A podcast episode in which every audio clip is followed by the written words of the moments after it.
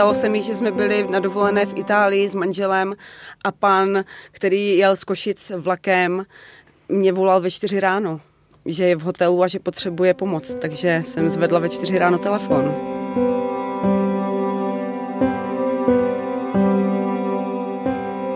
Moc vás zdravím, vážení posluchači. Mé jméno je Honza Musil a vítám vás u podcastu Protonoví bojovníci. Jedná se o společný projekt Seznamu a Protonového centra, který má obrovský úkol ukázat, že s nemocí se musí bojovat a že se dá vyhrát. Představím vám zajímavé hosty, kteří se s rakovinou utkali. Někteří jako pacienti, někteří jako lékaři a další stáli nemocným po boku, i když přišly těžké chvíle. Ale už nyní vám můžu říct jedno. Odhodlání pustit se do léčby, naděje a láska k životu, to nechybí žádnému z nich. Tak se pojďme dát do toho. Sabina Hlavačková kdysi jezdila každý den kolem protonového centra, když jej teprve stavili. Už tehdy přemýšlela, jaké to asi musí být zde pracovat a pomáhat lidem. Když jí do života vstoupila rakovina a zemřela její nejlepší kamarádka, Sabina v sobě našla sílu stát po boku lidem s tímto zákeřným onemocněním. Nyní pracuje pro nadační fond pro protonovou terapii a já jsem rád, že ji tady můžu přivítat. Sabino, dobrý den. Dobrý den.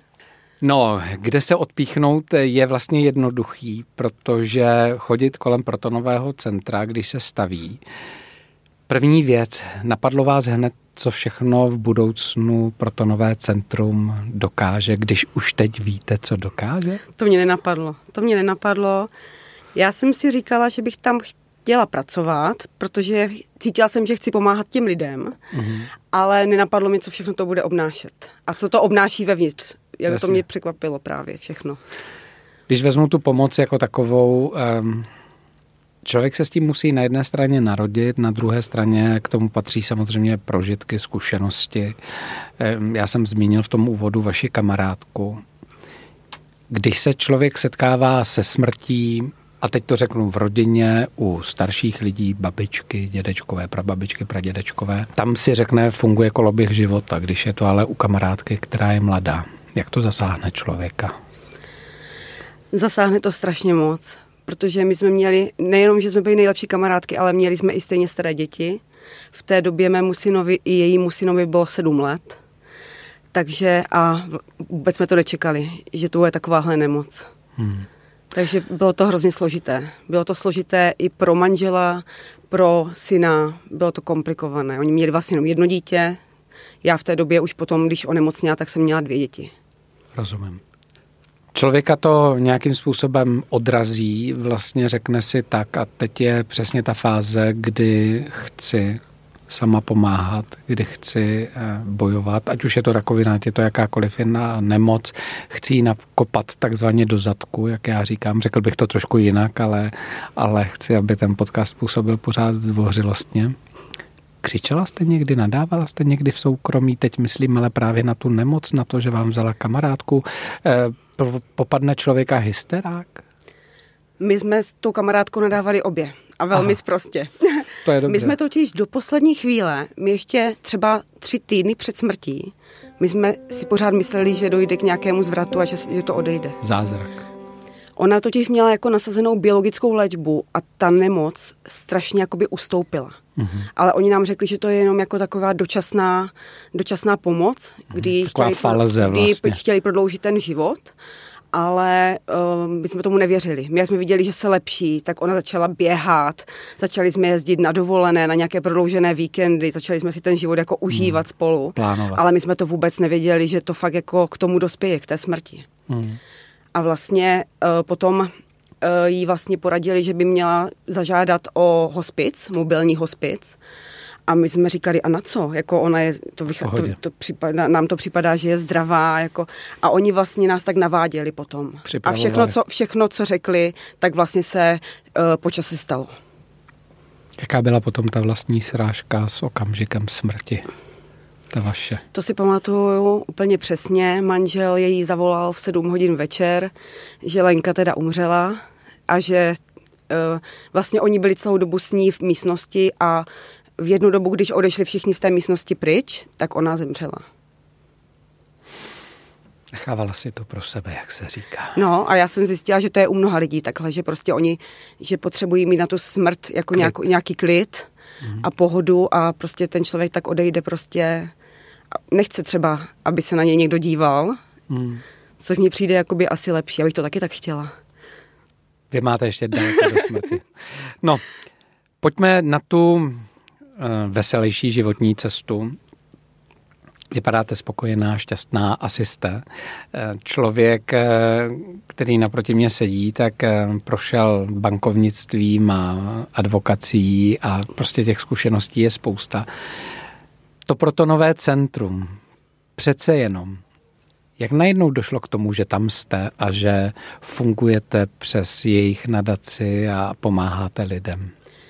Tak v té době v nadačním fondu pracovala moje kamarádka, která s hodou okolností věděla o tom, že, si pro, že jsem si prošla tady tím, že jsem se starala o tu kamarádku a nabídla mi vlastně tu práci, protože věděla, že to zvládnu, že už mám něco za sebou, že jsem to zvládla, že jsem té kamarádce do poslední chvíle se snažila pomoct, tak věděla, že, že bych byla vhodný kandidát na to, že budu pomáhat i těm lidem v protonovém centru. Jinými slovy, že se nebudete hroutit. Že se nebudu hroutit, přesně Alespoň tak. neviditelně před nimi. No, přesně tak. Když člověk nastoupí, tak má určitou představu, protože už jenom pojem nadace. Nadace samozřejmě skrývá to hezké pozlátko, ale pod tím slovíčkem nadace se skrývá spousta dalších věcí, kdy si běžně člověk nedokáže představit vlastně, co to ta pomoc je.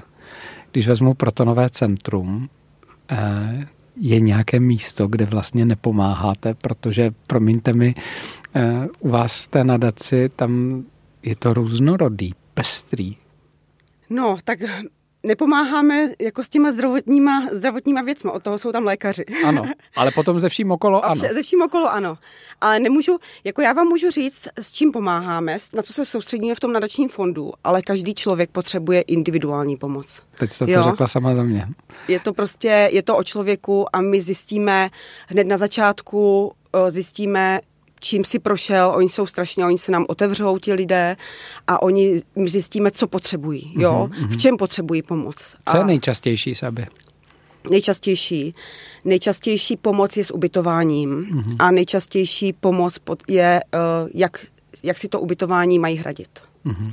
Setkáváme se právě hlavně s problémem, že lidé si nedokážou, už mají svoji domácnost doma, jsou v těžké životní situaci a nedokáží si uhradit to ubytování v Praze. A s tím my jim jsme, se snažíme pomoct. Jasně, protože když to vezmu prakticky, tak eh, samozřejmě ten, kdo má domácnost, chodí do práce nebo má nějaké příspěvky, to už je úplně jedno, tak má nějaký daný rodinný rozpočet. rozpočet. Mm-hmm když přijedu do protonového centra, tam mi nabídnou pomoc tu léčebnou, to je super, to hradí mhm. pojišťovna, mm-hmm. ale pokud mám do toho protonového centra jezdit potom pravidelně, tak jednak jízda autem, vlakem, čímkoliv, to je jedna mm-hmm. cena. Druhá cena, klasické ubytování v Praze, když budete hledat to nejjednodušší, to je prostě na měsíční léčbu nezaplatitelné. Mm-hmm. Tak.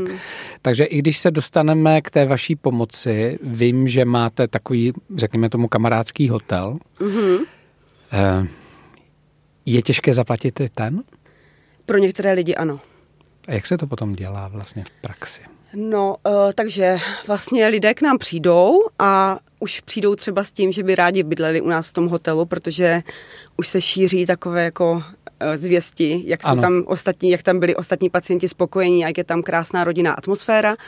Takže oni tam přijdou a my to na buď nám to řeknou hned ze začátku, že mm. prostě na to ubytování nemají, když jim řekneme, kolik by to tak jako by třeba vycházelo měsíčně. Ano.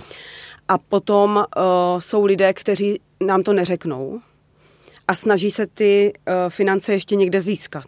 Rozumím. Jo, a to se my dozvíme, ale my se to dozvíme během té léčby mm. a mhm. takovým lidem ještě to přehodnotíme. Jasně, že, že jim ještě prostě se snažíte no, pomoci. No, se snažíme pomoct, no. Měli jsme tam teď právě mladého pána, mladou, jako mají mladou rodinu a on nám vlastně o pomoc vůbec neřekl, jenom nám řekl, že by chtěl, aby jsme mu to vypočítali tu cenu co nejrychleji, že on se bude snažit ten svůj rozpočet k tomu jakoby upravit. upravit. Přesně tak. Mm-hmm. No a my jsme to vlastně potom, jak, když jsme viděli, jak se snaží a jak prostě ta rodina drží při sobě, tak jsme se, tak jsme se rozhodli mu to uhradit celé. Neuvěřitelný. To je jedna věc, ubytování. Tak otevřu další téma. Maminka samoživitelka a dítě.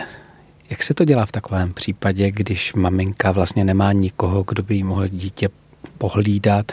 Teď jedna část je léčba, druhá část je, že si musí odpočinout. Třetí věc je, že se musí ubytovat. To už je hodně věcí dohromady. Mm-hmm.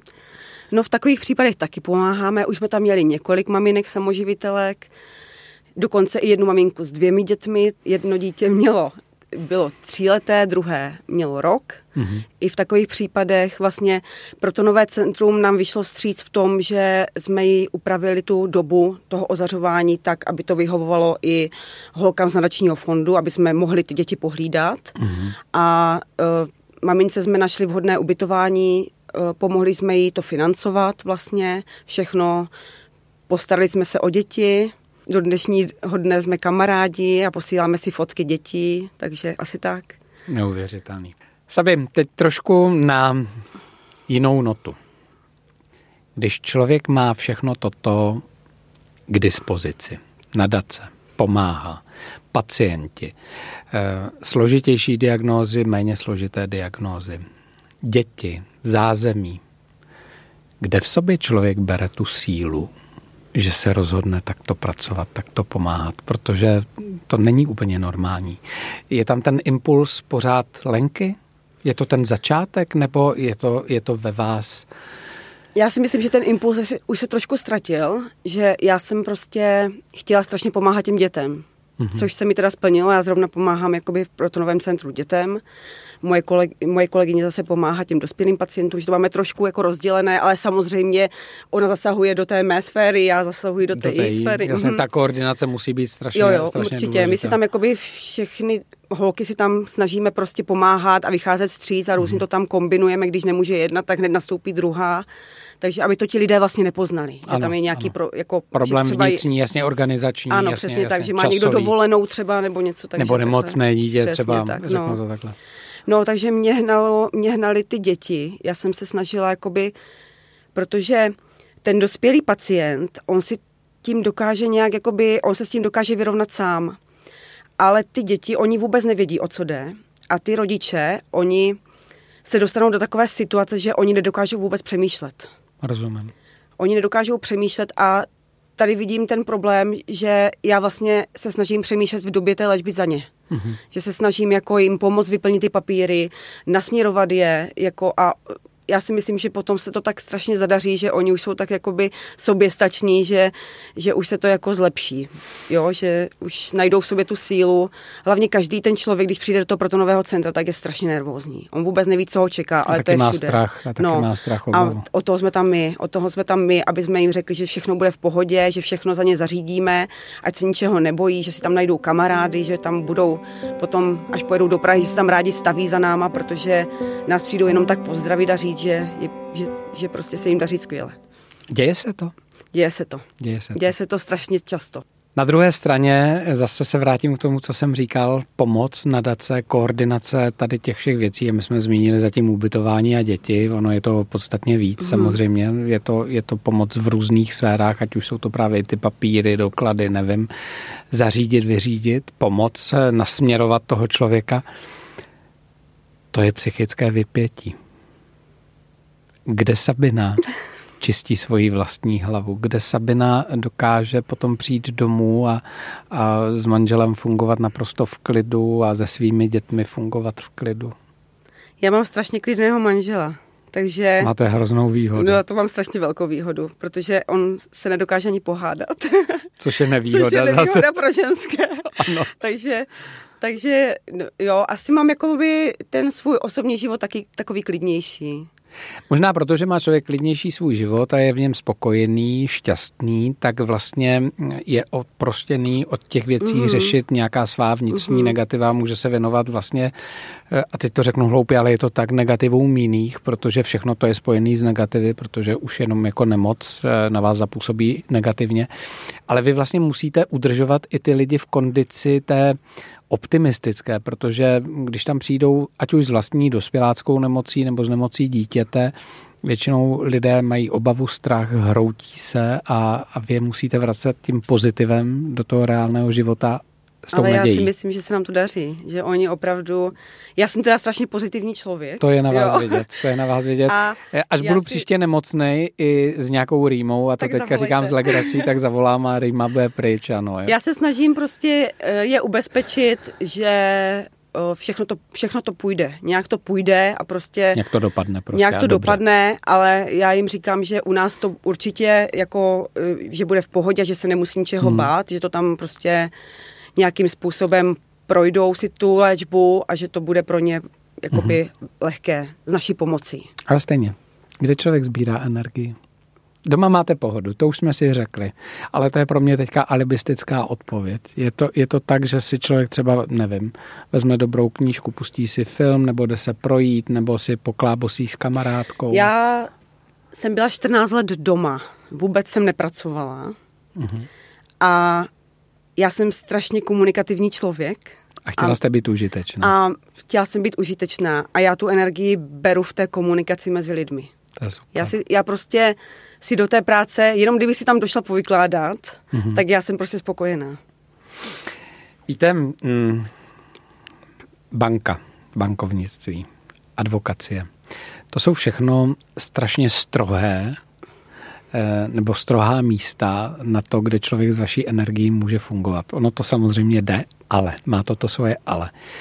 Nadace, nemocnice, případně věk, stáří, hospic, tady ty věci, to tu energii přímo potřebuje proto, aby ti lidé byli. Já teďka narážím vlastně na sny a plány. Vy jste říká, že si dokážete představit, kdyby existoval hospic, kde budete. Mm-hmm. Vy se toho nebojíte? Nebojíte se stáří? Já se nebojím, já, se ne, já už se teď nebojím jakoby toho procesu umírání. Já jsem si tím prošla u kamarádky, já jsem si tím prošla u nějakých dalších lidí a prošla jsem si tím a já se toho nebojím. A já prostě dokážu, uh, já si myslím, že bych dokázala třeba, kdybych pracovala v dětském hospicu, že bych dokázala těm rodičům pomoct. Že bych je dokázala jakoby uklidnit mm-hmm. a já bych chtěla prostě jim říkat, co nastane, ale říkat jim to s takovým klidem, aby oni se toho nebáli. Že to je prostě součást Mhm, že to je života. součást života. Mhm. Bohužel u dětí je škoda, že to je součástí moc brzy, ale to nikdo z nás nikdy, nikdy nezmění. Kdybyste mohla mít svoje přání, nějaký přání, jako co by se mělo vyplnit, co byste chtěla dělat, kdybyste mohla napsat Ježíškovi, co by to bylo? Bude to hospic? Bude to hos- hospic pro děti? No, jako asi líbilo by se mi, kdyby jsem třeba já osobně ten hospic měla. Když vezmu nadaci, a to je zase ten krůček Mhm. mm-hmm. tím směrem, kterému se teďka věnujete, je nějaké úskalí v nadaci, na které jste narazila, které člověk vlastně objevil a ví, že ho musí změnit proto, aby zase fungovaly mm-hmm. věci líp? Mhm. Já tam u nás v nadačním fondu, nebo prostě všeobecně v těch nadačních fondech vidím úskalí v té finanční stránce. Rozumím. Mhm. Já bych si strašně přála, aby jsme dospěli do takové fáze, že by si lidé v- během léčby v protonovém centru, kteří, to mají, kteří jsou třeba vzdáleni od domova více jak 200 km nebo 150 km, aby si to ubytování vůbec platit nemuseli. Mm-hmm. Aby to bylo A automatický a, a To aby na to jakoby, nadace já měla. si myslím, že to je takový můj další jako sen, se tady k tomuhle dopátrat, nebo prostě k tomu dojít, aby jsme to tady to pro ty lidi dokázali udělat. Aby Jasně. jsme, zjistili, aby jsme získali prostě tu podporu finanční a získali jsme um, ten finanční obnos, aby ti lidé vůbec jako nemuseli přemýšlet, kde ty peníze mají vzít a věděli by, že když se půjdou do toho protonového centra léčit, takže takže To mají i s tímto takže to, servisem. takže to mají vlastně, i s tím servisem. Jinými slovy, chcete jim vyčarovat klid na duši, abyste je Přesně zbavili tak, dalších starostí, kromě toho, že ta starost Protože nemoci je, to je- už tak velká. To je, že? ta nejdůležit, to je to nejdůležitější, protože já jsem zjistila, že když k nám jede 70-letý člověk eh, z Moravy, který byl před 40 lety v Praze, tak hmm. oni se bojí strašně nejen toho, že pojedou sami do Prahy, ale kde vlastně na to mají vzít ty peníze. Rozumím. A potom kde vystoupí? A oni vlastně ani nevědí, oni, když jim prostě řekneme, jak, jak kde se pohybují ty částky za to bydlení, tak oni, na, oni tomu nevěří. Rozumím. Oni si bydlí někde na Moravě a prostě to je pro ně ano. nepředstavitelná částka. Je to pravda, je to pravda. Eh, na druhé straně, když se toto všechno povede, eh, pořád se nezbavíte jedné jediné věci, která je, a to je telefon. Telefon u Sabiny. Jak to vypadá u vás doma, když vám zazvoní telefon třeba v 8 večer? A není to kamarádka, je to klient, je to pacient. Neříkejte mi, že se to neděje. No děje se to, děje se to o, děje se to o víkendech, děje se to večer, ale říkám, mám tolerantního muže, děti si zvykly a nějak, mě to nějak jako Vy ho nevadí. prostě zvednete, ten telefon. Já ho zvednu, samozřejmě, já ho zvednu. Stalo se mi, že jsme byli na dovolené v Itálii s manželem a pan, který jel z Košic vlakem, mě volal ve čtyři ráno, že je v hotelu a že potřebuje pomoc, takže jsem zvedla ve čtyři ráno telefon. A začala pomáhat. Začala pomáhat, musela jsem, nemůžu ho nechat sedět před hotelem. Rozumím. Je nějaká věc, na kterou vzpomínáte, a teď to vezmu napřed s úsměvem, a teď eh, chci říct vyloženě lidský příběh, který vám zůstal zarytý v srdci a, a na duši? Uh, zůstal mi zarytý v srdci příběh, který se stal hned začal, nebo který jsem prožívala s maminkou hned na začátku, když jsem nastoupila do protonového centra a byl to chlapec s nádorovým onemocněním mozku, který po operaci vlastně zůstal uh, nehybný. Mm-hmm. A maminka byla s ním v nemocnici dva roky. Dva roky za ním nikdo nepřišel, protože neměla žádnou rodinu.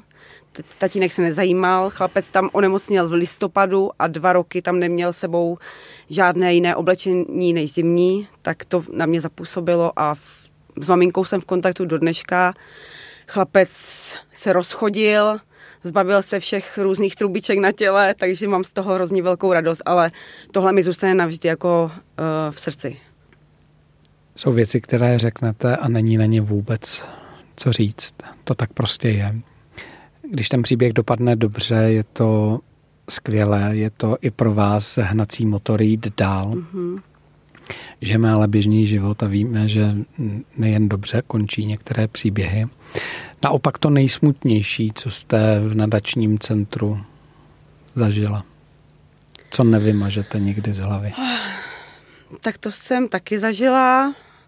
Bohužel některé případy se do protonového centra dostanou tak pozdě, že i když přes snahu všech lékařů uh, je je to tak špatné, že už prostě i ten sám ten člověk ví, že prostě uh, zemře, i ty rodiče, takže uh, taky jsem tam zažila chlapce, který měl čerstvých 18 let a věděl, že se mu ta nemoc vrátila a bohužel, bohužel asi za půl roku zemřel.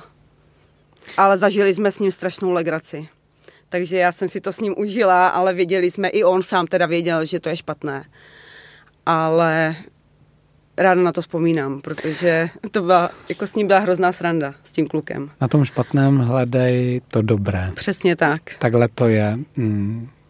Když člověk ví, že je nemocný, když člověk ví, že jsou kolem lidi, kteří ho mají rádi, kteří mu pomáhají, potažmo pomáhají celé rodině a odchází tam asi na věku úplně nesejde.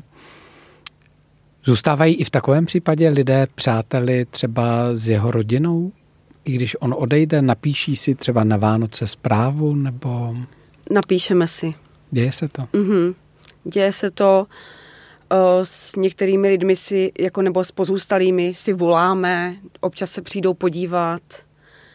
Je to pro ně možná bolestivé, že se přijdou podívat do místa, které bylo vlastně poslední místo léčení, dá se říct. Mm-hmm. Ale chodí tam strašně rádi, protože oni vědí, že, že pro ně ty lidi v Protonovém centru i v tom nadačním fondu udělali maximum. Berou jako druhou rodinu. Přesně tak.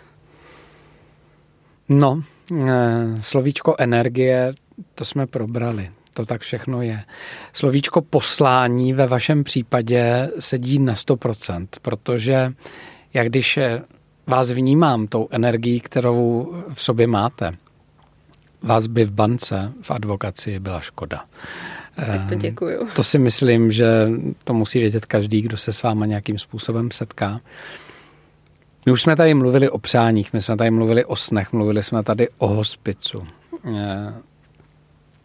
Na druhé straně ti lidé vám říkají, pokud jste s nimi v kontaktu, dál, co je trápí, co je bolí. A já se chci zeptat na jednu věc, jestli když lidé jsou vyléčení, odejdou, eh, posílají vám potom zprávy typu děkujeme a podobně, nebo jste přátelsky v kontaktu, jestli vám taky dokážou říct, eh, co jste pro ně znamenali vlastně v nadaci.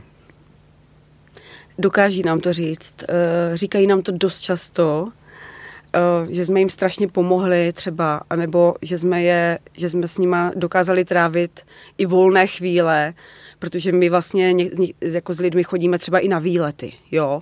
Až Takže to není jenom o té práci v Protonovém centru nebo v Pavlovny. Mm-hmm. Já vlastně s, uh, uh, vezmu své děti, vezmu jejich děti a jdeme prostě v sobotu na nějaký výlet Prahou, jo. Takže já to tak všechno jako zakomponuju do sebe a spojím příjemné s užitečným.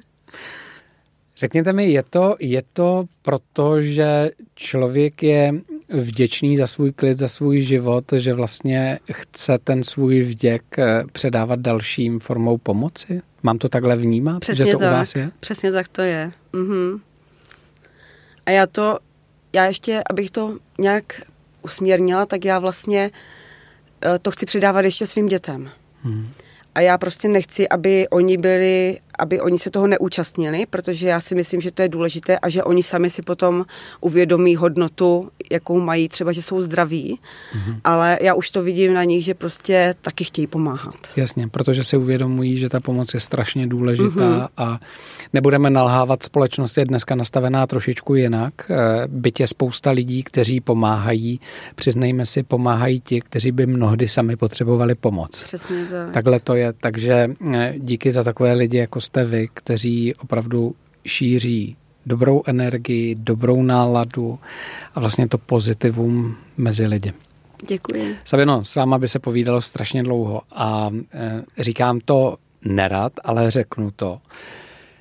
Já bych vám přál, aby se s váma setkal každý člověk, který je nesmutný, protože musí do protonového centra, ale který je smutný na duši, protože vy, jestli budete uvažovat někdy o vašem budoucím hospicu, což bude rána pro to, pro to nové centrum, o kterém teď mluvíme, tak si k tomu ještě zařiďte nějakou místnostku, eh, která bude plná dobré energie a smíchu. Děkuji moc krát. Já děkuji za to, že jste přišla a že jste si s námi povídala. Já také děkuji za pozvání.